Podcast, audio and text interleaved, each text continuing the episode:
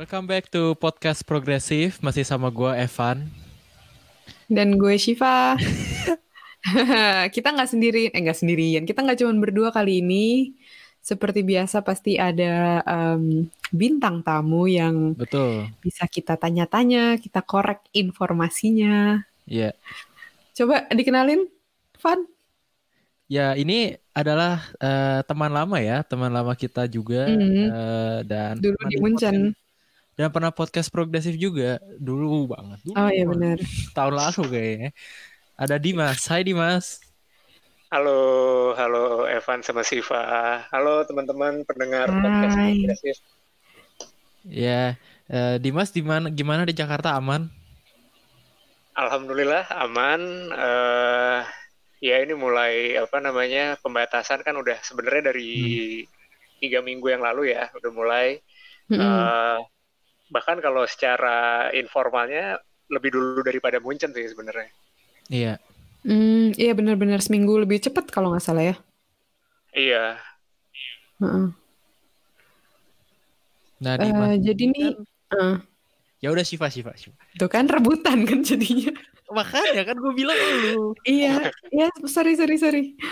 Iya, jadi kenapa kita undang Kak Dimas lagi ke sini karena beliau ini sedang merupakan salah seorang praktisi pengajaran jarak jauh atau belajar online yang sekarang ini lagi marak banget kan dilakuin sama orang-orang.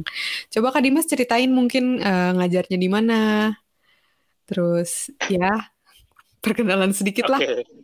Iya. Oke, jadi gue ngajar itu di Trisakti, tapi bukan universitasnya. Jadi kalau Trisakti itu yayasannya punya banyak universitas, banyak kampus. Nah, salah satunya itu namanya Sekolah Tinggi Manajemen Transportasi atau STMT, yang sekarang lebih terkenal pakai nama Institut Transportasi dan Logistik. Nah, gue ngajar di program studi sistem transportasi dan megang mata kuliah kalau untuk semester ini megang manajemen rekayasa lalu lintas atau traffic engineering kalau bahasa Inggrisnya. Itu mata kuliahnya belajar apa ya, rekayasa lalu lintas berarti lampu merah, lampu IG gitu-gitu atau gimana? Ya persis, jadi ngajarnya gimana cara mengatasi kemacetan secara mikro, secara kecil gitu ya. Jadi biasanya kan kalau kemacetan kecil itu penyebabnya lampu merah, jalan yang menyempit, atau misalnya kayak parkiran yang meluber. Nah itu kayak gue ngajarin berapa sih idealnya lampu merah itu, terus berapa sih idealnya lebar jalan, kayak gitu.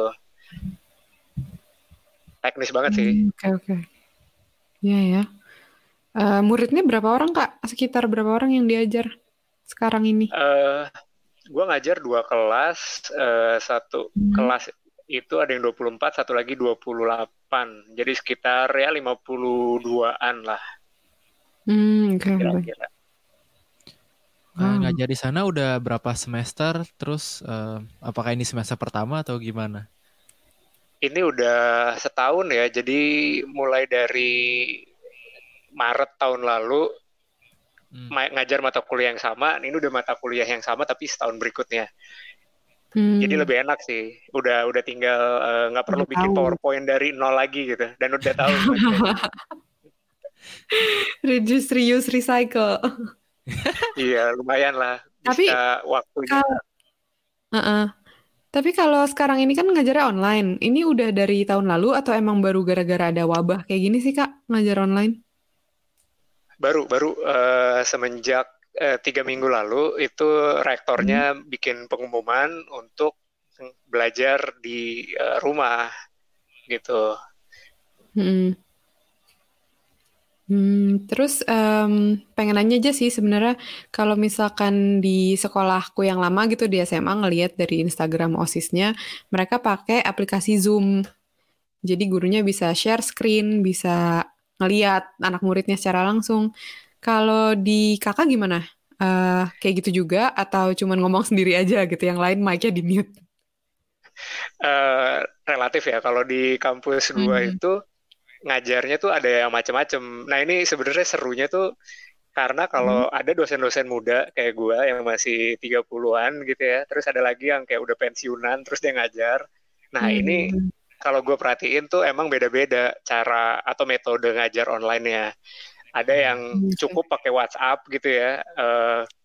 Gue juga nggak ngerti. Jadi kayak kita kan ada grup dosen gitu ya. Terus ada kayak yang laporan ke dekan, ke kaprodi biasanya.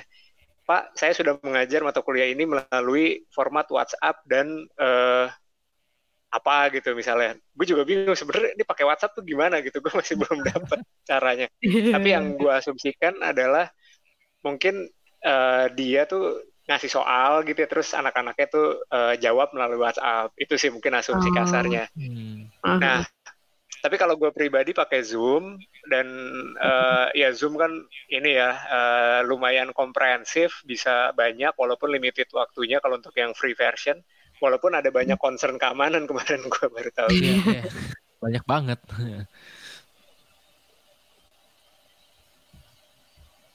Halo Kak Dimas.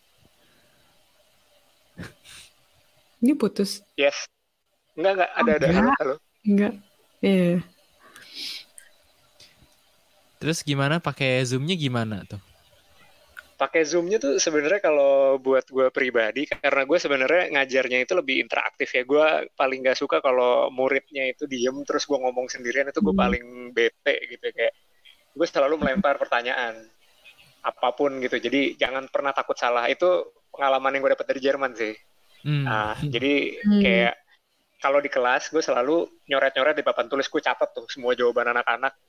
Apa misalnya penyebab kecelakaan menurut teman-teman gitu, gue catat aja, mabok misalnya, terus ngantuk, apa gue catat. Nah dari situ misalnya gue kasih kesimpulan, oh ya ini ternyata yang bener tuh ini gitu. Nah kalau pakai Zoom gue cukup terkendala karena partisipasinya tadi mungkin Syifa sempat jelasin ada yang meningkat partisipasinya, tapi kalau nggak tahu ya buat gue karena mungkin ini ada jeda sepersekian menit atau beberapa detik sehingga interaksinya itu agak kurang gitu. Jadi kayak kadang misalnya gue lempar pertanyaan, ada yang tahu nggak misalnya berapa sih kapasitas kendaraan untuk satu lajur per jamnya itu kira-kira. Itu kayak diem, mending. Terus habis itu kayak jadi pada takut ngomong gitu. Jadi paling ada 1-2 orang doang yang nyamut gitu. Tapi ya nggak tahu ya, mungkin karena gue juga matiin video, artinya gue cuman sharing screen terus gue ngomong gitu ya. Mungkin itu juga bikin feel dari anak-anak atau dari anak-anak didik gue itu kayak, wah ini si bapaknya nggak ada quote and quote gitu ya. Jadi mungkin kayak malas juga berpartisipasi gitu. Nggak ada wajah bapaknya di depan mukanya gitu ya. Iya makanya apa gue berpikir jangan-jangan harus gue nyalain nih gitu. Biar terintimidasi dikit. Iya biar mau berpartisipasi. Iya. Sebenarnya ya lanjut. Ya sebenarnya gini, kalau untuk yang itu negatifnya gitu ya, gue ngerasa agak susah. Nah tapi sebenarnya sisi positifnya on the other side, gue ngerasa kayak anak-anak ini jadi kayak makin semangat belajarnya gitu loh. Artinya mereka kayak beneran, gue biasanya suka ngasih kuis pakai Kahoot biasanya. Kalau pernah denger Kahoot itu kayak interaktif gitu kan. Nah Kahoot itu pernah pas pertemuan pertama online gue coba, tapi nggak berhasil karena banyak yang protes, Pak sinyal di rumah saya jelek Pak.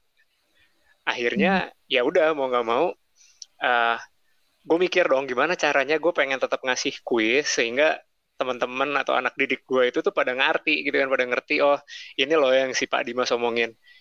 Nah akhirnya gue mikir dan sempat disaranin juga sama mahasiswa gue, Pak pakai aja Google Form.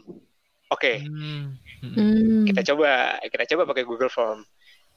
Nah gue ngerasa di sini bahwa oh nih anak-anak ini walaupun dia harus belajar dari rumah, tapi semangat dia untuk nangkep ilmu tuh ada gitu loh. Kayak kuis itu menurut gue dari misalnya kayak gue 100 menit ngajar ya, mungkin ngomongnya itu sejam, sisanya itu ada latihan soal sama kuis gitu ya. Nah, kuis ini adalah bagian yang paling ditunggu-tunggu. Jadinya mereka tuh nggak mau kehilangan kuis, tapi mereka juga nggak mau terhambat karena sinyal. Akhirnya mereka puter cara gitu ya, cari cara buat gimana caranya gitu. Dan akhirnya, oh ya Google Form. Dan akhirnya lumayan 2 pertemuan terakhir ini jalan gitu pakai Google Form. Jadi maksudnya mereka juga turut sumbang ide gitu untuk improve gimana supaya jalannya lebih lancar gitu.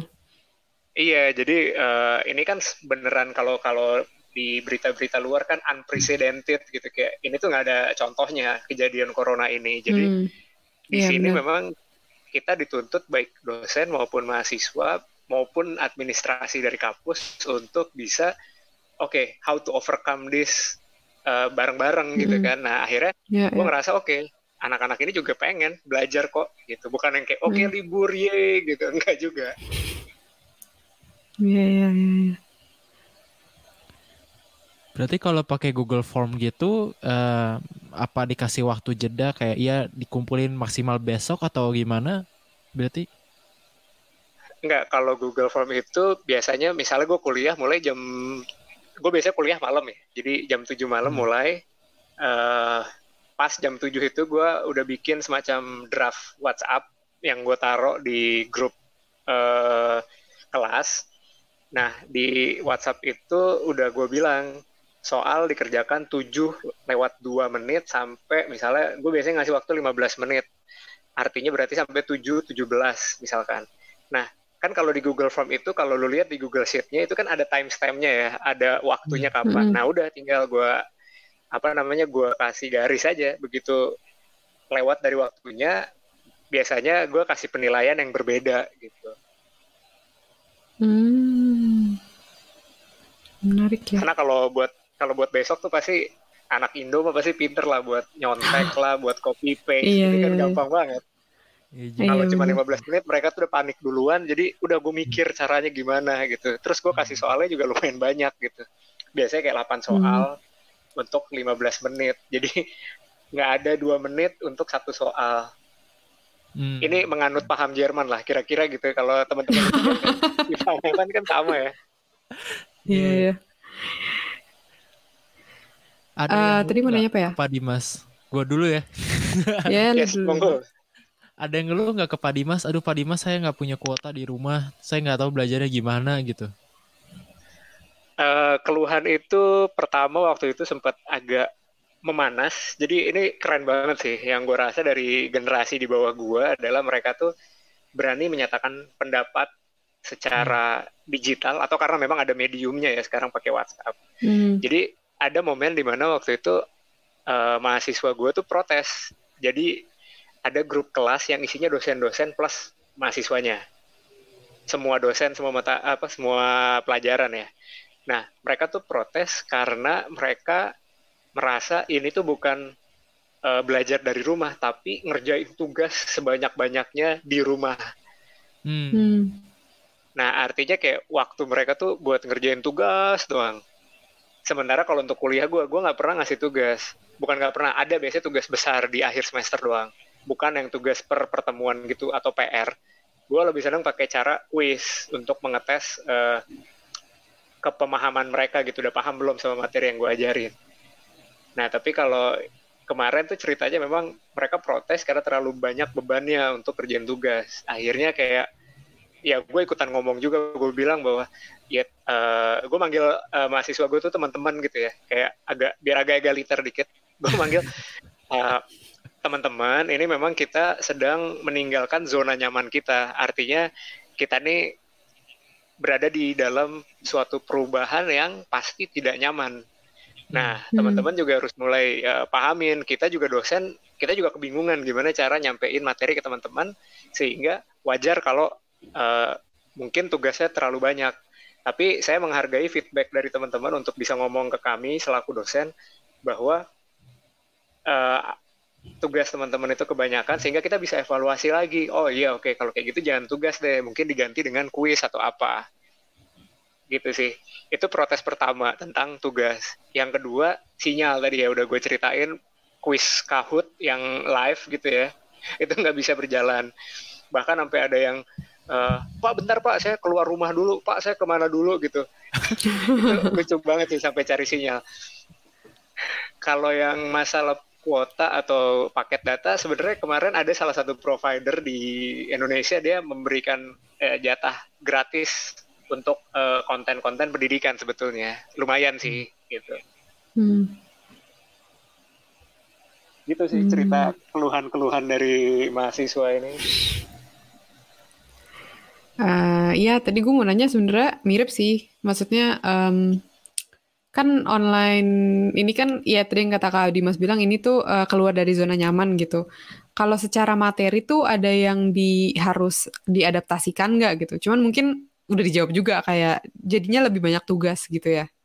Atau kalau misalkan secara kuantitas gitu ada yang dikurangin atau ditambahin nggak sih Kak? Kalau gue sendiri untuk mata kuliah manajemen rekayasa lalu lintas ini, gue ngakalinnya karena mata kuliah gue ini banyak banget hitung-hitungannya.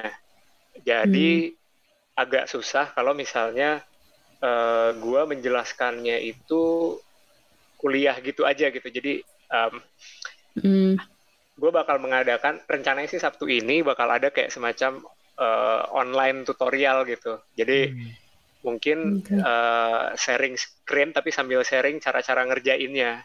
Kan kalau Zoom kebetulan ada fungsi ini kan apa bisa coret-coret gitu ya. Nah, itu yang sering gue manfaatin gitu pakai tablet, jadi enak tuh nyoret-nyoretnya langsung.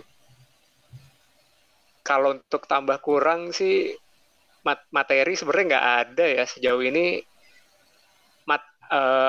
Kalau istilahnya tuh agenda atau RPS-nya itu masih on schedule sih.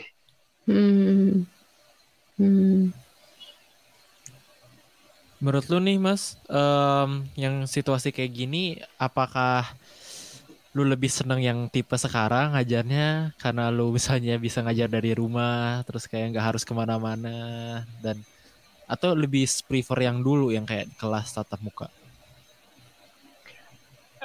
Kalau gue sejujurnya gue lebih senang yang tatap muka sih, karena itu ya tadi somehow buat gue kayak mereka jadi lebih nggak berani nanya, atau mungkin karena ada jeda waktu antara komunikasi pakai Zoom gitu ya, sehingga begitu ada hening dikit akhirnya mental mereka tuh kayak anjir nih gue sendirian nih gitu, gue nggak berani nanya nih. Gue nggak berani komen-komen, padahal kalau di kelas tuh sering banget kayak komen-komen nggak penting tuh sering gitu. Dan buat gue pribadi gue lebih prefer untuk di kelas sih.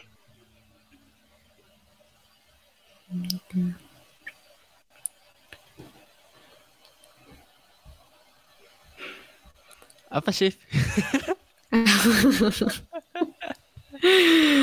Bingung. Kan Chef lu tadi bilang ada banyak tapi apa ini tuh? Mungkin bukan di perkuliahan ya, mungkin di sekolah kayak di sekolah banyak orang tua siswa tuh yang gimana sih protes gitu ke gurunya kan karena tugasnya kebanyakan, terus anaknya nggak mau diem, nggak mau dengerin gurunya di sekolah gitu. Apalagi kalau misalnya mamahnya juga harus kerja juga sambil kerja di rumah kan.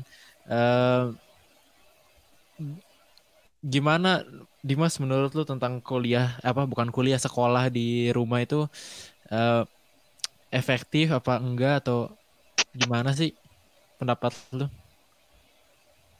Kalau pendapat gue pribadi sebenarnya kan, kalau yang gue amatin ya, selama ini orang tua itu terkesan menitipkan anaknya ke sekolah, terus orang tuanya sekolah, orang tuanya kerja gitu kan. Dan sekarang waktunya anak-anak itu belajar ke orang-orang yang seharusnya memang mereka belajar gitu. Kayak orang tua kan sebenarnya adalah sekolah pertama gitu ya buat si anak. Nah ini memang menurut gue, sisi negatifnya adalah ya mau nggak mau orang tua harus bisa berbagi antara kerja dari rumah sama ngajarin anak dari rumah gitu ya. Ini walaupun kayak kebanyakan kantor sebenarnya udah maklum gitu, kalau lu lagi telekonferensi terus ada suara anak nangis atau suara rewel gitu, itu udah ada beberapa yang maklum gitu. Nah, itu udah pernah kejadian belum nggak? Gue sih belum nemu ya, tapi kayaknya segera sih akan kejadian, karena kalau gue lihat di LinkedIn dari teman-teman gue di Jerman tuh ada yang kayak ngepost ibu lagi mau telekonferensi, jangan masuk ya gitu. Jadi kayak bahkan gue nggak tahu, mungkin karena di luar lebih aware gitu dengan keberadaan keluarga itu jauh lebih utama daripada pekerjaan. Kalau di Indo kan mungkin belum terlalu aware ya. Kalau di luar kan aware bahwa ya udah nggak apa-apa gitu, maklumin aja gitu. Itu sisi negatifnya. Tapi di sisi lain, sisi positifnya gue rasa memang ini kesempatan orang tua untuk bisa lebih bonding sama anak. Sesusah apapun itu pasti ya kayak gue sendiri, gue sekarang di rumah juga bukan ganti-gantian sih, tapi kayak waktu gue lebih banyak untuk kayak kalau lagi nggak terlalu ada banyak telekonferensi gitu, ya udah gue turun sambil main-main bentar 5 menit terus naik lagi balik laptop kayak gitu. Jadi karena anak gue belum sekolah ya, tapi itu jadi kayak nambahin bonding sih sebenarnya buat orang tua ke anak. Iya, jadi emang kemarin baca gitu sempat di Twitter kan, jadi ada thread gitu lah biasa.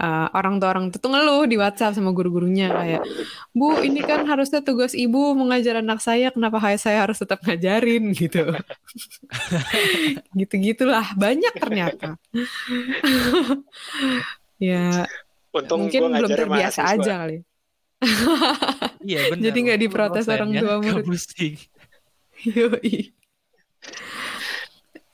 Apa ya, tadi mau nanya, menurut Kak Dimas tuh setelah ini semua berakhir gitu ya, kayaknya bakal ada perubahan gak sih dengan cara ngajar-mengajar? Apakah kayak gini bakal diinkorporasikan ke dalam modul atau ke dalam, gimana sih namanya? Apa sih namanya? Ya, dalam ya modul gitu kan. Rencana pengajaran gitu-gitu. Ya. Kalau pandangan gue pribadi sih mungkin kalau kampus gue sebenarnya udah ada dari 14 kali pertemuan dalam satu semester itu ada 2 kali jatah online, pertemuan online. Cuman itu bebas, bisa kayak misalnya ngerjain tugas aja atau apa, itu bentuknya masih diserahkan, terserah sama si dosen masing-masing. Tapi mungkin setelah corona berakhir, 2 pertemuan ini akan lebih optimal menurut gue penggunaannya. Jadi bisa pakai Zoom atau misalnya bisa pakai kuis atau bisa lebih ini aja sih, lebih optimal karena dosen-dosen yang tua biasanya paling susah beradaptasi sama teknologi kan yang udah berumur ya.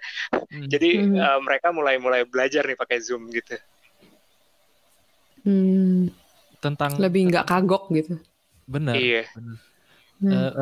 Tentang apa pendidikan sendiri, gue kemarin lupa baca dari mana, banyak yang bilang ya sebenarnya pendidikan itu kan lu nggak bisa sama ratain satu kelas pun, walaupun 20 orang 30 orang pun udah terlalu gimana ya, general gitu, karena setiap orang kan sebenarnya kebutuhannya beda-beda. Mungkin ini ngomongnya ke sekolah sih, bukan ke kuliahan. Banyak yang bilang kayak mungkin ini saatnya pendidikan itu jadi lebih individual gitu loh. Jadi kayak instead of satu kelas belajarnya sama semua, mungkin nanti selanjutnya bakal lebih fokus ke setiap orang kebutuhan masing-masing gitu.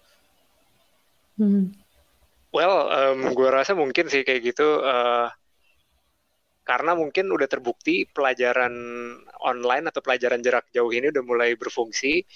Ini kan tinggal masalah political will aja ya, tapi kalau gue rasa mungkin menterinya sangat akrab dengan high tech gitu, mungkin aja kenapa enggak, mungkin nanti tiap anak ngambil kelas yang berbeda gitu kan, kayak di luar kan gitu kan, jadi kayak ngambil kelas apa gitu.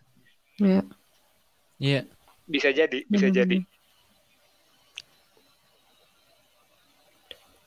Kalau kebijakan dari ini gimana? Gue penasaran aja kan, lu policy analisnya untuk ini ya Pemprov DKI. Yes. Tapi lu di ini ya transportasi ya, tapi bukan di pendidikan. Iya, gue lebih ke transportasinya sih. Oh, ya mungkin gini pertanyaannya kayak. Apakah tempat kerja lu sendiri itu memungkinkan kalau orang-orang yang kayak udah punya anak untuk kerjanya lebih dimaklumi secara waktu, secara mungkin efisiensinya nggak bisa setinggi kalau di kantor, atau masih kayak nggak mau tahu pokoknya kerjaan lu atau gimana sih? Karena kan kalau misalnya anaknya sekolah di rumah pasti mau nggak mau yang harus berkompromi juga kan tempat kerja si orang tuanya kan. Iya, betul. Kalau tempat gue pribadi sih di TGUPP itu kita agile ya, artinya mirip-mirip banget sama startup gitu. Kita lebih oriented result oriented gitu bahasanya. Jadi kita nggak ada hitung-hitungan jam gitu, nggak sih, tapi kita lebih kayak program gubernur apa yang akan deliver gitu. Nah, itu yang jadi KPI kita sebetulnya. Udah agak advance lah, kalau bukan kayak yang 9 to 5 gitu harus absen gitu sih. Tapi menurut lu yang 9 to 5 gitu juga harus udah beradaptasi gitu atau gimana sih enaknya? Kalau melihat tren dari work from home ya, gue ngerasa sih memang udah harus beradaptasi. Artinya corona ini adalah momentum untuk perubahan gitu ya. Jadi kayak tadi gue cerita ada dosen-dosen yang tua, dia akhirnya mau nggak mau belajar Zoom atau Google Meet up gitu ya. Nah, ini hal yang sama untuk perkantoran sebetulnya. Jadi turns out banyak kok kerjaan-kerjaan yang bisa jauh lebih produktif diselesaikan di rumah sementara lu nggak perlu ke kantor gitu kan. Jadi mungkin ada cost. Kalau Jakarta kan sekali commute itu bisa 2 jam ya rumah ke kantor. Kalau bawa mobil, bawa kendaraan pribadi atau naik angkutan umum juga lumayan lama. Nah, menurut gue kebijakan-kebijakan yang selama ini wacana itu bisa mulai jadi pilot project. Ini corona ini udah pilot project sebetulnya kan. Bener. Kemarin tuh sempet dari kantor gue gitu ya. Jadi si bos gue ini tuh udah lama banget pengen nerapin namanya daily reporting biar kelihatan semua orang tuh sehari ngerjain apa sih dan semua kolega bisa lihat gitu kan. Soalnya kita masih startup juga, masih kecil gitu perusahaannya. Cuman itu tuh nggak berfungsi gitu, kayak selalu nggak bisa gitu, nggak bisa jalan. Terus dia bilang kemarin sejak corona ada kebijakan work from home gitu yang nggak perlu banget di rumah. Yang pekerja tetapnya selang-seling gantian masuknya tim merah, tim biru gitu. Terus jadi semuanya harus nulis tuh di satu page gitu biar semua orang bisa lihat lo ngapain aja sih hari ini gitu. Itu kan yang selama ini dia pengen terapin gitu, cuman gak bisa. Dan tiba-tiba ini udah jalan 3 minggu lancar dan bagus banget gitu. Kayak orang-orang reportnya beneran detail dan kayak ini. Terus dia telepon gue gitu, Syif ini gimana? Soalnya gue kan lagi ngurusin gitu juga kan, jadi gue bantu dia di manajemen. Kenapa bisa kayak gini ya Syif? Gue udah lama banget nyobain ini gak bisa. Terus tiba-tiba bisa aja gitu, dia bilang. Kenapa ya kira-kira? Terus gue kayak, ya gimana, mungkin orang-orang dulu tuh gak ngelihat urgensinya gitu loh. Sekarang keadaannya darurat, lo gak tahu lo kapan ketemu kolega lo yang itu. Jadi mau gak mau, informasi yang lo taruh di board itu tuh emang harus sejelas mungkin gitu.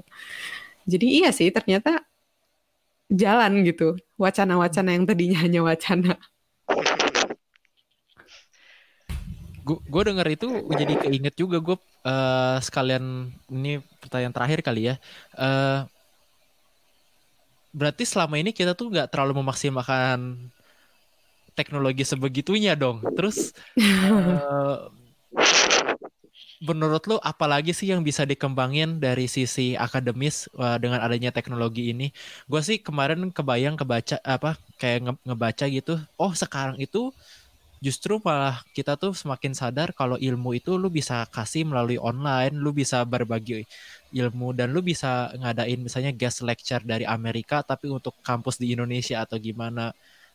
Menurut lu apalagi Dimas di kampus lu yang mungkin kedepannya bisa dikembangin setelah orang-orang sadar oh ternyata teknologi itu masih banyak ya yang belum dikembangin gitu. Pertanyaannya menarik nih. Tapi kalau buat kampus gue mungkin level sadar oh bisa ya kuliah online, kuliah jarak jauh itu sebenarnya udah cukup tinggi ya Van ya, karena given keadaan awalnya orang-orang itu jadi kayak emang harus ke kampus gitu loh. Tapi kalau untuk teknologi apalagi ya gue masih belum kepikiran sih. Tapi itu menarik untuk dieksplor. Ujian, kuis, praktikum gitu ya mungkin sekarang udah bisa online semua sih. Benar. Yang gue kebayang kan kalau di sini yang namanya internship gitu kan kalau misalnya perusahaannya di Jakarta tapi dia aja misalnya di kota lain kan nggak masalah internshipnya remote gitu. Bisa. Internship. Nah, ini mungkin kaitannya juga sama kebijakan Menteri Pendidikan kan, kayak pengen lebih menggalakkan internship ya. Bahkan kayaknya bukan cuma internship, lebih kayak mungkin ada kerja sosial atau apa gitu loh. Jadi apapun itu, pokoknya jangan cuma belajar di kelas. Itu yang gue tangkap sebetulnya. Nah, ini yang bisa jadi momentum sebenarnya untuk bisa tadi memanfaatkan teknologi di dalam pendidikan. Ya mungkin tadi benar Van yang lo bilang kayak bisa internship atau mungkin bisa develop project-project sosial secara online gitu tanpa ada batasan kota. Itu kenapa nggak mungkin gitu kan, bisa aja sebetulnya.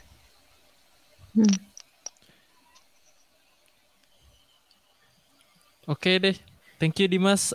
Lu ada terakhir pesan-pesan yang mau disampaikan sebelum? Jangan. Udah kayak sesepuh aja gue. Udah dosen, udah Bapak Dimas.